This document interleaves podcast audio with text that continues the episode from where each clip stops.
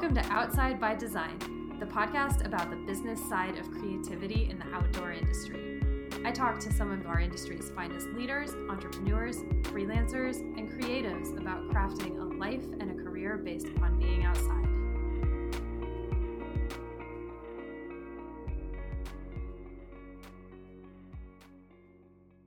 Hi, all you outdoor creatives and brand managers and marketing managers. Welcome to season four, episode 27 of Outside by Design. Hey, hey, I'm Iris. And I'm Lisa, coming at you from Wheelie, a creative agency based out of Whitefish, Montana. And before we get into this episode, I think we should mention kind of a thing that we're doing, don't you? Yeah, I think we should. We're always talking about how brands need to stand for something and stand up for what they believe in. And when we came across what backcountry.com started doing, where they trademarked the word backcountry and are going after small businesses that are using the word backcountry in their name and making them do name changes, we realized we could do something to help. If your business was forced into a rename and therefore a rebrand because of backcountry, so if your business was formerly called backcountry something and now it has to be called like something completely different, um, that's a lot of money to a small business to go through the rebrand of the logo and updating the website and all the collateral and package design and POP displays. That's a lot. And we can do something about that because we are a creative agency. So if your business was affected by this, we are offering completely free rebrands. And if that's you or you know someone who was affected, uh, have them reach out to us. You can message us on Instagram or email hello at wheeliecreative.com and we'll hook you up. Yeah, we believe that the outdoors are for everyone and they should be an inclusive space and no one can own. No one can own the backcountry. All businesses deserve to thrive. Yeah. And speaking of legal issues, today on the podcast we have Becky Mendoza, and she is an action sports contract lawyer and the founder of the Action Sports Law Group. Yeah, Becky Mendoza is a badass. I was so excited to speak to her. One, because like a weirdo, I actually love talking to attorneys. They're so smart. And two, Becky's just a real person who cares about the planet and stands up for what she believes in. And so, um, yes, she's an action sports attorney, and she's also the co founder of the Changing Tides Foundation and kind of takes on these fun challenges like the plastic swear jar and um, she's awesome. Jump on instagram before you listen to this so you can like look at her life and see how cool it is. Um, unless you're driving. unless you're driving keep your eyes on the road. Instagram she's at action sports law and um, check it out and yeah let's get into this podcast. Yeah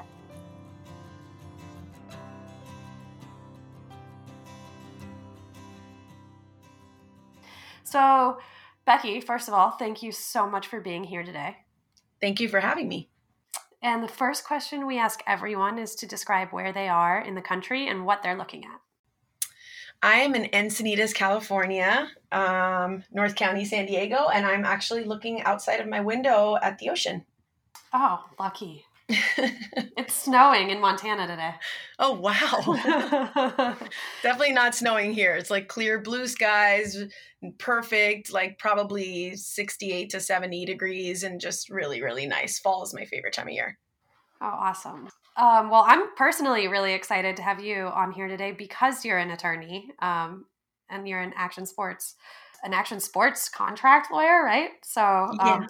That's awesome. And yeah. also, you started Changing Tides Foundation. So maybe we can talk about both of those things. But because our audience is so largely photographers, videographers, and people in marketing, I'm sure that we will learn a lot about things we don't even know. Yeah, absolutely. um, so, yeah, do you want to tell us a little bit about yourself and how you became a lawyer? Yeah. So um, I'm actually Cuban American. My parents were both born in Cuba, and I was raised in Miami, Florida. And, uh, you know, being from Miami, uh, it's just kind of a different pace of life than, let's say, here in California, where everything's kind of just very fast. And so um, when I was in like studying and in college, it was just very much like, what are you going to be? What are you going to be? You know, that was the question. What are you going to become? And so I kind of felt like I rushed a little bit into law Um, but it was kind of based on a dare. My mom worked at a law firm, and, and one of her bosses kind of gave me a little pep talk one day and he was just kind of like you know if you're an attorney you can kind of do any anything you want you know so um, i liked that that it wouldn't pigeonhole me to just the typical law um, profession um, which is something that i was very kind of afraid of so um, yeah so i basically took him up on his dare and and went to law school but um, i knew like i said i knew i didn't want to be a traditional attorney so i ended up getting a master's in sports administration to kind of give me another avenue um, uh, and a little bit of a specialization on which to practice law that wouldn't just be like going into a courtroom. That's so cool. So, yeah. like, why action sports? What resonated with action sports for you? Oh, yeah. So basically, this is very strange. But while I was in law school, I started surfing, which is a really weird. Miami's a weird place to start surfing, A, and B, you know, during law school, it's just very. Uh, you know, you're, you're, it's very time consuming and uh, there's not really a lot of time for extracurriculars. So for me, it was something that I did kind of on a holiday weekend, um, went up coast with one of my friends from law school, and I absolutely got bit by the surf bug the first time I did it. So um, that kind of spun me into becoming a fan. I was always a sports fan. Like I grew up on, you know, playing basketball and softball and um yeah, and loving football and whatnot. So um yeah, so basically I became a fan of surfing. And so that was all around the time of like Blue Crush and like there was just a lot of surfing started coming into the media. Yeah. And uh and so I started uh, basically with all of my master's projects i started doing everything on the business of surfing and the business of action sports and through that um, i found a sports agency out here in california that um, took me in as an intern so i basically worked with them for a summer and i remember going to, to work the first day and telling my boss like hey you know i brought uh, I brought a business suit, you know, just in case we have meetings. And he told me, you know, Becky, that's the best way to get you fired from this job is to wear, you know, is to wear a suit. And so I just fell in love with the culture and the lifestyle of action sports. And, uh, and I just, yeah, going back to law school after that, I, I had to go back and finish my last year of law school in Miami. Um, I basically was just like, that's for me and this is not for me. And so my whole goal then became to get back to California and start working in action sports. And that's what I did. That's awesome. And you are 10 years deep into your own business, right? That's correct. Yeah. I've been an attorney for 15 years. Um, and 10 of those years have been specific to Action Sports Law Group, which is the name of my firm. That is so cool. What is a typical day like for you now? Oh man, it changes all the time, especially with the inception of Changing Tides Foundation. But typically, the reason I chose this lifestyle and this profession and and the thing that I've been able to um, to kind of really um, treasure is the pace of life and the flexible schedule. So, you know, I, I typically work with um, athletes doing either their contracts or doing visas to the United States. I also work with um, with photographers and videographers, helping them get visas to the United States, um, the foreign ones, and uh, and basically because everybody's on different time zones, it kind of has given me the flexibility to not have a typical nine to five. I think um, from the beginning, one of the things that I had to work on was discipline and understanding that you know, just because I don't have a, a normal nine to five, it's figuring out what's going to work for me and what's going to make like make sure that I'm able to get my work done and um and so yeah a typical day for me really changes from day to day um, the one thing i do every single day is make my bed. But besides that i mean i don't i'm not even a coffee drinker so it's not even like oh i go get my coffee and blah blah blah. So you know i typically um, will check the surf and see i live across the street from the ocean so I typically will check the surf, and if uh, the tide's right and there's some waves, then maybe I'll go for a quick paddle. Um, you know, sometimes I go to the gym early morning and and get that kind of over with. But um, it also is, makes it a really really good start to to my day. You know, with a lot of energy. And then um, yeah, I go into my emails. That's the first thing I you know more and more. Um, especially with the addition of Changing Tides Foundation to my schedule, um, you know emails are taking up a lot of my time and and uh, you know it's not it's not ever just a simple answer back in an email it's typically uh, it's typically pretty complex so um, yeah i take the time to do that and then um, typically try and schedule my my meetings and calls around midday and i try to check out around like 4 p.m you know there there are certain days where i'll work till 10 p.m if i have to but i try to keep it pretty balanced and uh, and just make sure that I'm being physical every day and, you know, getting time for myself and not just burying myself in my work. And um, yeah, like I said, because of the, uh, because of the time, you know, change and the different time differences with a lot of my clients, it's been pretty, pretty like manageable to do that over the last 10 years. That's so cool. I love that you can go check the surf right across the street. yeah. That's so cool. It's pretty convenient. Yeah. Um, so what uh, what do you find that um, photographers and videographers typically don't know when it comes to contracts? Oh, well, it depends. It depends on how seasoned people are when they first come to me. But, you know, definitely with photography and videography, especially with the birth of the internet age and social media and everything, things change all the time. And um, yeah, I feel like everybody's kind of trying to figure out what's allowed as far as licensing goes, um, you know, how to protect yourself um, the best you can with regards to contracts and and all of that. Um, so yeah, I, I, feel like that's probably uh, you know probably the biggest um, the biggest issue to touch on is is like licensing and clearances and different things like that. Yes, we keep coming up against this kind of broken system within the industry, which is especially in skiing, which is like athletes are required to provide a certain amount of photos to the brands that represent them, but photographers are the one making those images. And so it's this interesting symbiotic relationship of athlete and photographer, and it's not always respecting both parties. Totally. I've definitely seen that even just uh, because I have really good relationships with with my clients they they tend to become my friends you know so um, i've had a few clients that have become roommates and this goes for professional athletes and um, photographers and videographers um, and so it, has been really interesting because i see both sides um, with regards to the athlete saying you know to a photographer hey this you know taking pictures of me is going to help you build your portfolio or build your repertoire. But then when it comes to um, yeah, when it comes to actually like financing or funding it, um, I feel like they have a little bit of trouble, especially when when you know if the sponsors aren't paying much, they have a little bit of trouble financing that and funding that. Um, the whole paying of photographers thing. So it's been really interesting. I've definitely seen athletes kind of look for um, either up and coming photographers so that they can get the work a little bit less expensively. But if they have the budgets, they kind of always seem to take care of their people.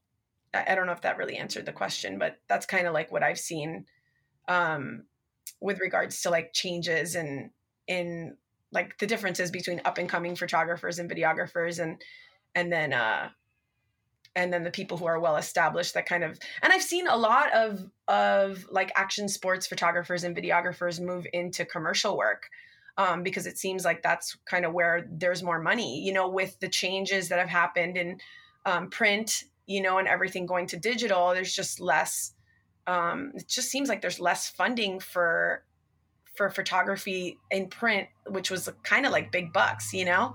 Now yeah. everything's just like there's a lot more accessibility to photographs and a lot more opportunity for you to submit photographs to things, but a lot less opportunity to like get it funded. That makes sense. It does. Yeah, we we come across that all the time with photographers and athletes that we work with and and also in commercial shoots. Are you also like seeing conflict or opportunity with social media kind of changing the game? Yeah, I mean, I think that that's that's where the biggest change I've seen has come from. You know, is is the whole social media thing, and then having people people and companies kind of share photos you know and and also i've seen like and I, i've experienced this with with some of my own friends you know is saying like oh this could have been a magazine cover but instead we were like trying to get photos from this trip out you know um, on social as soon as possible and so it kind of just like diminishes the opportunity. I feel like with social media diminishes the opportunity. With print, we used to see um, people taking photos and holding the photos, right? Like hiding the photos yeah. and pitching it, you know, shopping it around to different publications. And now you don't really see that. Everything's so like real time. And uh, it's been it's been really interesting watching how that's affected, you know, my friends and clients that are that are photographers.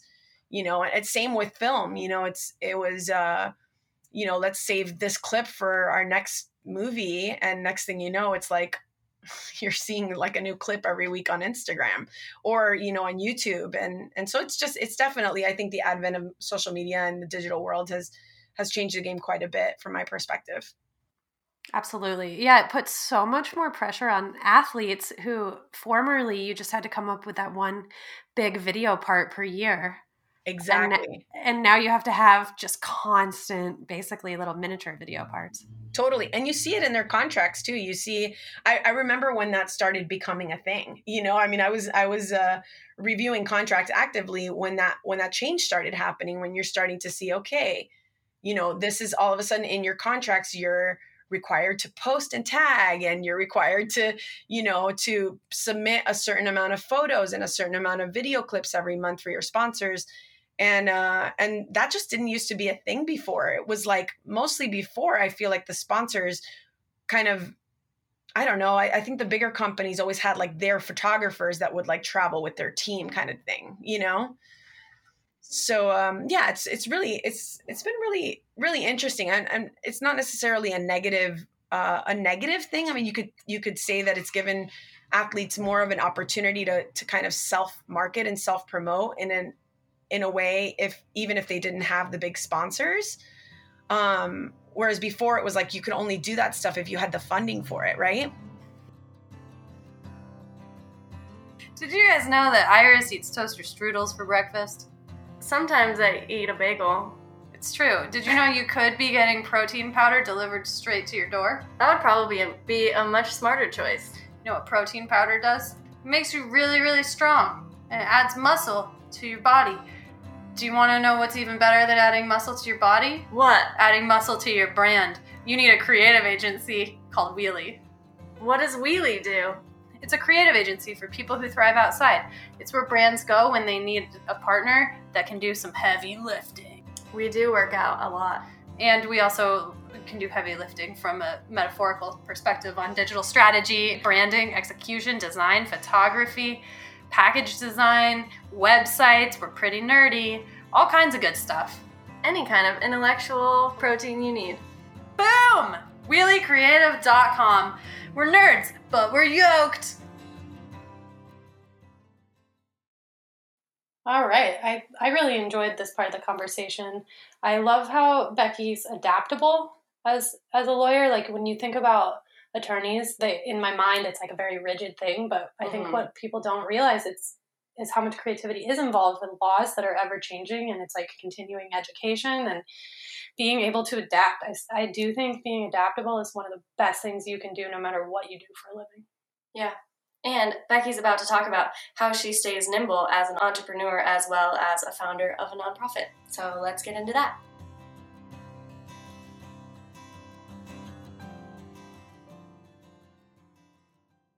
as an entrepreneur, how do you stay nimble and just constantly learning?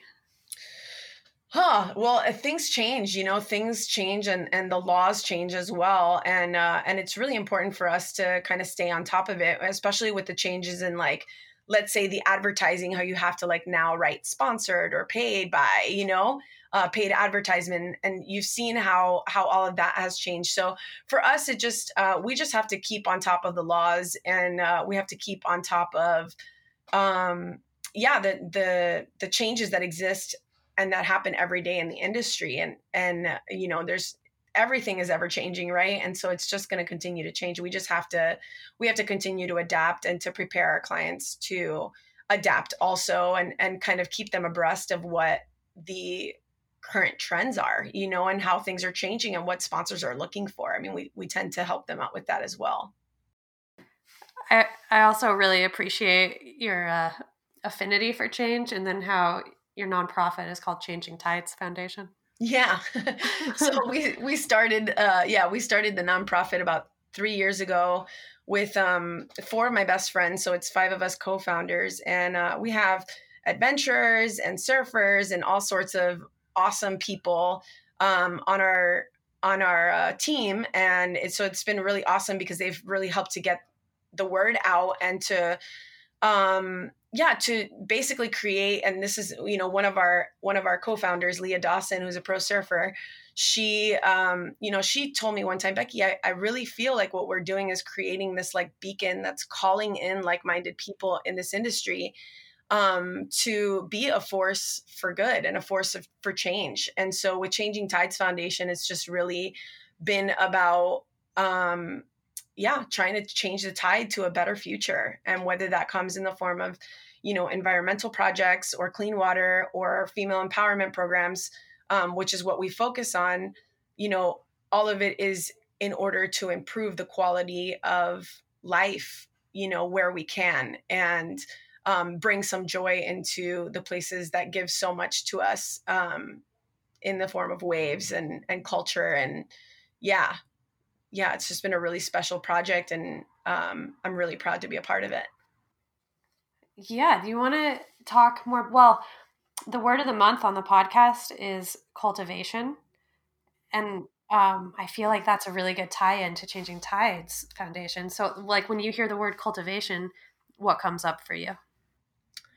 I mean, it, tying into what I just said, it's like cultivating basically to me is like laying the groundwork to create. So, like saying, if we can uh, like analogize it to a garden, right? It's like creating healthy soil. It's, you know, laying all the groundwork so that you can then plant a seed and water it and watch it grow, right? And so, um, yeah, with with regards to to cultivation and I, it's a it's a really special and, and fantastic word um, it's really about doing all the things that are going to need to be in place in order to create a better future.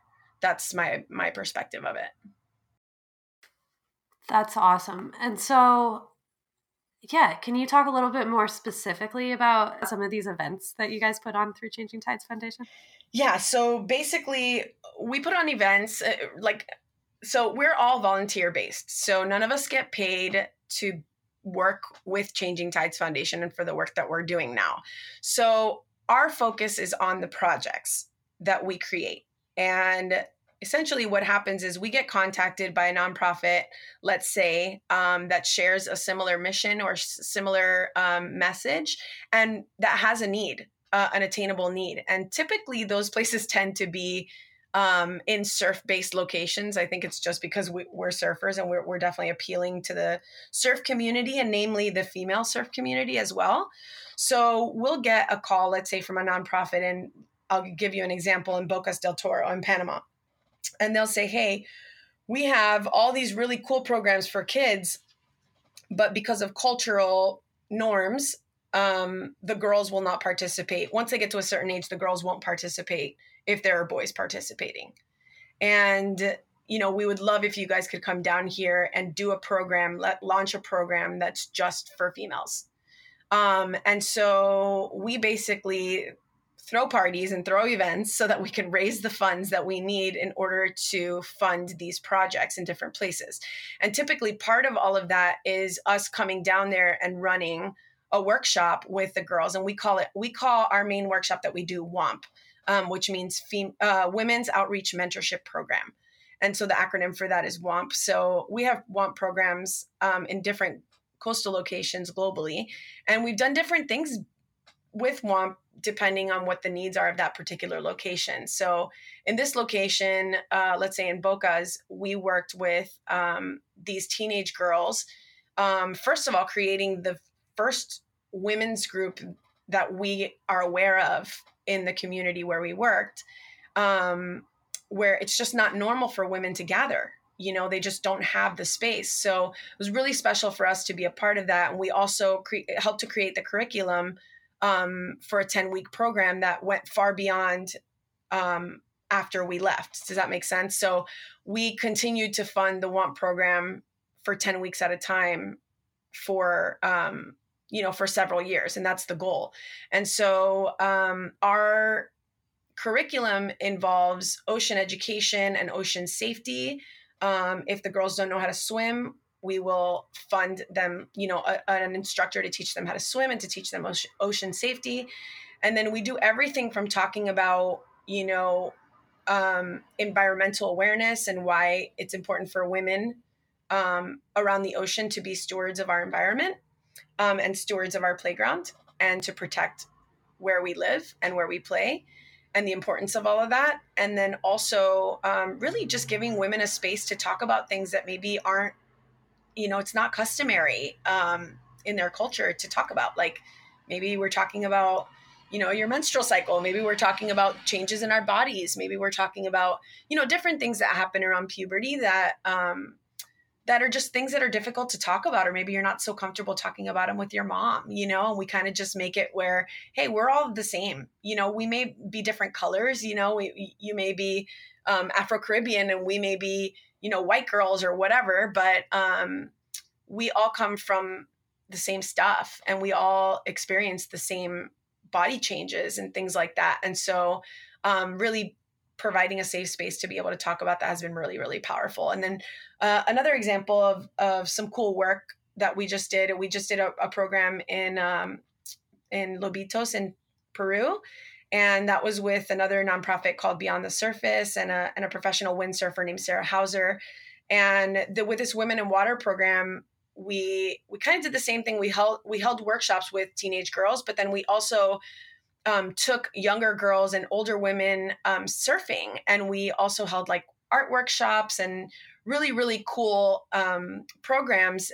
And through all of that, the main goal is to tie in women and water, you know, and to tie in all the aspects of water. But then ultimately, um, we just got approval approval from the mayor of the community um, to start fundraising to get a desalination plant in that community because there's no water in that community.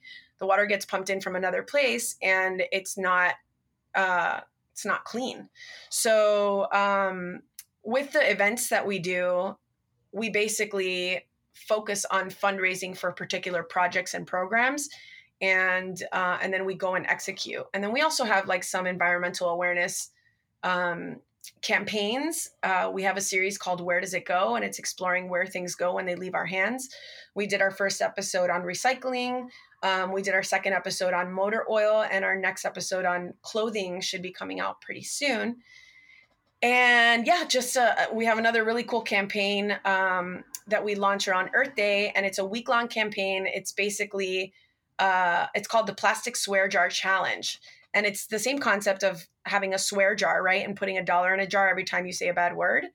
Um, it's the same thing, but but it's involving single-use plastics. So we say for one week, keep track of all of your single-use plastic, and every time you swear, which is purchase or use an item of single-use plastic, you put a dollar in the jar, and that will just oh, help wow. us understand our own, you know, single-use plastic consumption and just awareness is the catalyst to change. And if we create awareness around our own behaviors, and that's like the best chance we have in being able to change our behaviors.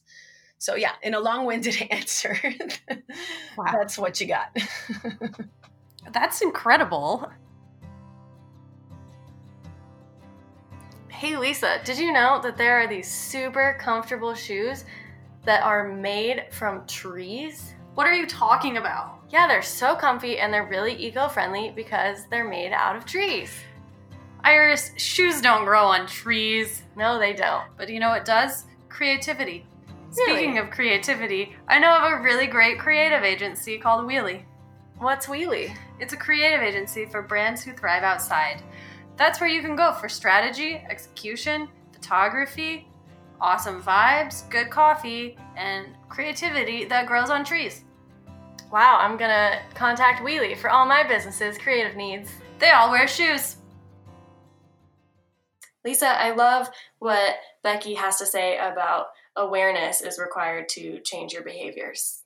You don't know what you don't know, so first you have to be an observer. Yeah, so like the plastic swear jar challenge, like that's a great way to realize how you're living your life because so much of what we do is subconscious all day long. You you don't even realize a lot of your actions and their impacts. So um, I love what the Changing Tides Foundation is doing.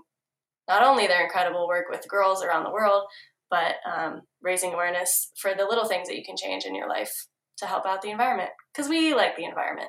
Yeah, we need that. Also, the Changing Tides Foundation is so freaking awesome. Um, you guys should get on Instagram, drop what you're doing unless you're driving, and go look at it. Go look at, at Changing Tides Foundation because, again, nothing is cooler than women and surfing. Yeah. Like, not only is Becky wicked smart and super cool, but she's also a really good person. Like, what, what more could you ask for? Nothing. Let's get back to that super smart and really good person. She's about to tell us about what drives her.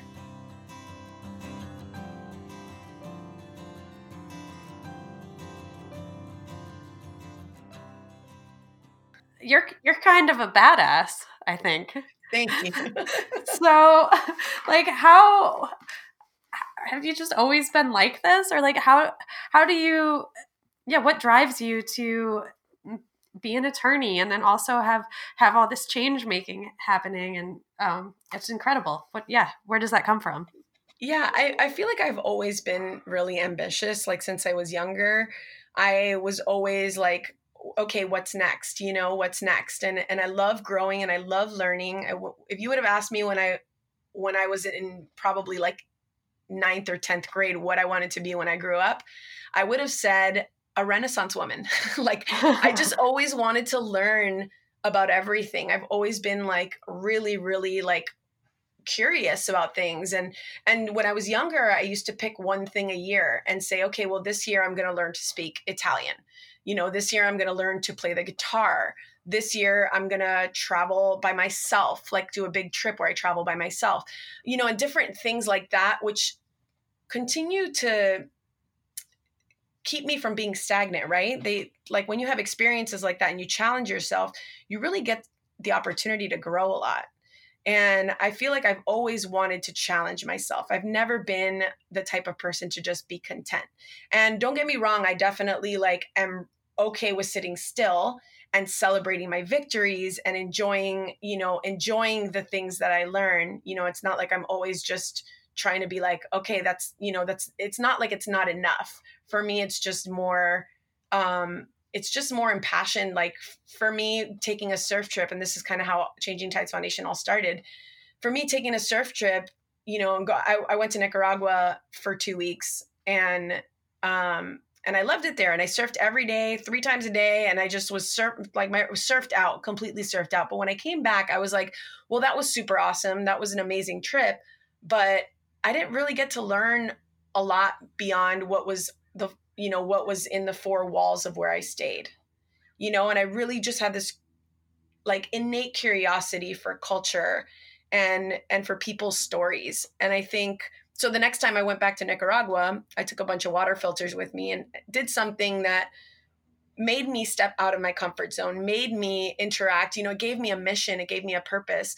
And when I went and came back, I mean, I had never felt so fulfilled and so for me, it was just like, okay, well, I'm never not going to go on a surf trip and not give back, you know, and that's kind of where the whole idea started um, for changing tides. Wow. And, and yeah, for me, it's always been about, uh, it's really this innate curiosity about learning about people. And, you know, if there's something I can do to help, I, I mean, I'm an empathetic person through and through.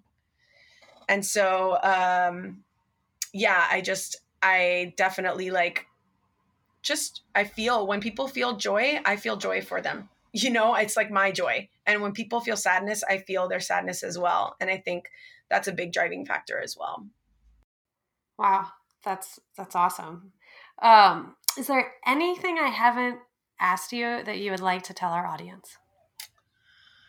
Um oh man, I don't know. I mean, really like like I said with with what I do, uh my bread and butter with um, action sports is visa related work and um, and helping other uh, or people of other nationalities come into the United States to continue to fulfill their dreams and that, that's a really fulfilling part of my work with with Action Sports Law Group is really allowing people the opportunity to chase their dreams.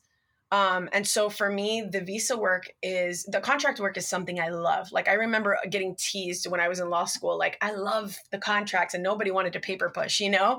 And I was just like all about it. And uh and so I love the contract work, but for me, the more fulfilling part of Action Sports Law Group is like I just said, it's it's like enabling people and being a little part of someone's story um, when they're when they're chasing their dreams of coming to the United States and having opportunity here. And whether that's through an athlete, you know, an athlete visa or it's through an artist visa, like for um, professional photographers and videographers.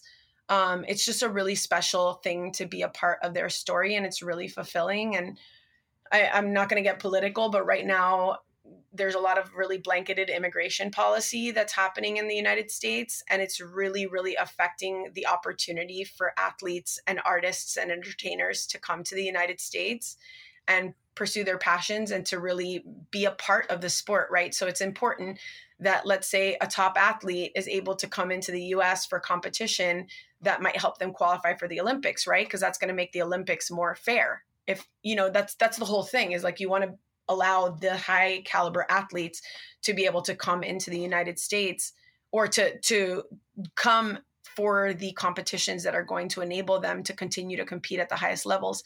And unfortunately, right now with US immigration, we're seeing some pretty big changes that are affecting um, quite a lot of people, and it's it's not it's not really fair. And so we're just we're very affected by it right now. It's it's um, it's a complicated situation, but that's kind of just something I wanted to touch on just because like it's for me right now it's the it's the biggest challenge we're facing as a law firm um, especially focused on immigration and it's a shame that you know really good people and really talented individuals are suffering because of it yeah i would say that's extremely relevant yeah yeah Wow. Well, um, I think I think people are lucky to have you on their side for that. Thank you. Yeah. Yeah. Um, yeah, and thank you so much for being here. And um, I'm I'm thrilled about this one. I loved this episode. Yay! Thank you.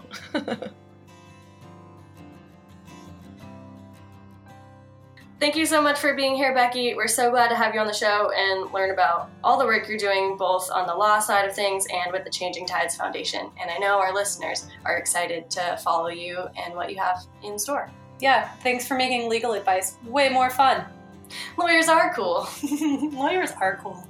And you know what else is super cool? Leaving us a review on iTunes. It helps get our show to more listeners just like you in the outdoor industry. So we really, really appreciate it if you take a moment, if you haven't already, to leave us a review.